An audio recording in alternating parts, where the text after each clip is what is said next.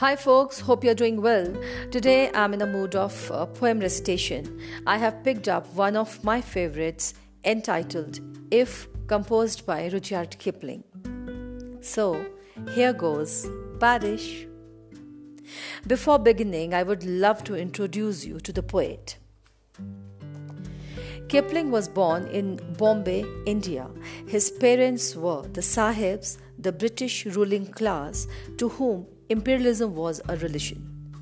Nevertheless, growing up with Indian servants, Kipling spoke Hindi fluently before he learned to speak English properly. As a boy, he was sent home to England for his education.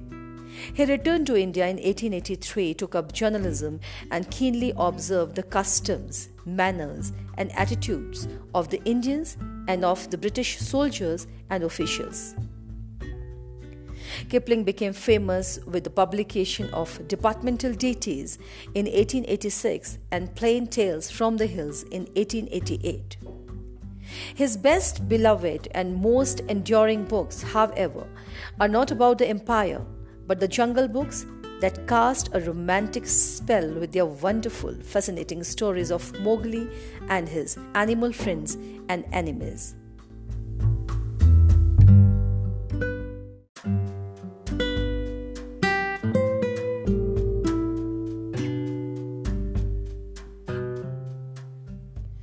If you can keep your head when all about you are losing theirs and blaming it on you.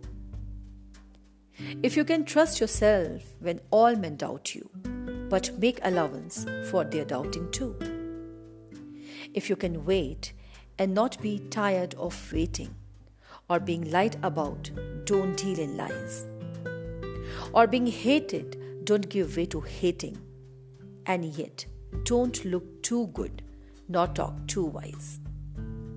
If you can dream and not make dreams your masters, if you can think and not make thoughts your aim, if you can meet with triumph and disaster and treat those two impostors just the same, if you can bear to hear the truth you have spoken, twisted by knaves to make a trap for fools, or watch the things you gave your life to broken and stoops and build them up with worn out tools.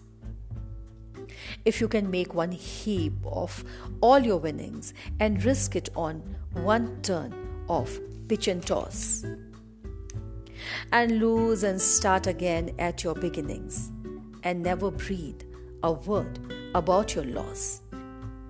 If you can force your heart and nerves and sinew to serve your turn long after they are gone, and so hold on when there is nothing in you except the will which says to them, Hold on. If you can talk with crowds and keep your virtue, or walk with kings, nor lose a common touch. If neither foes nor loving friends can hurt you.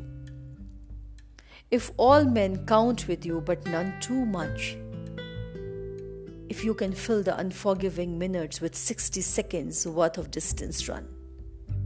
Yours is the earth and everything that is in it, and which is more.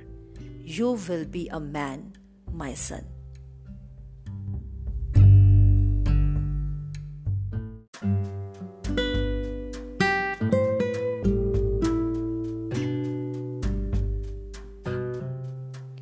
Now I'm going to explain the poem a bit.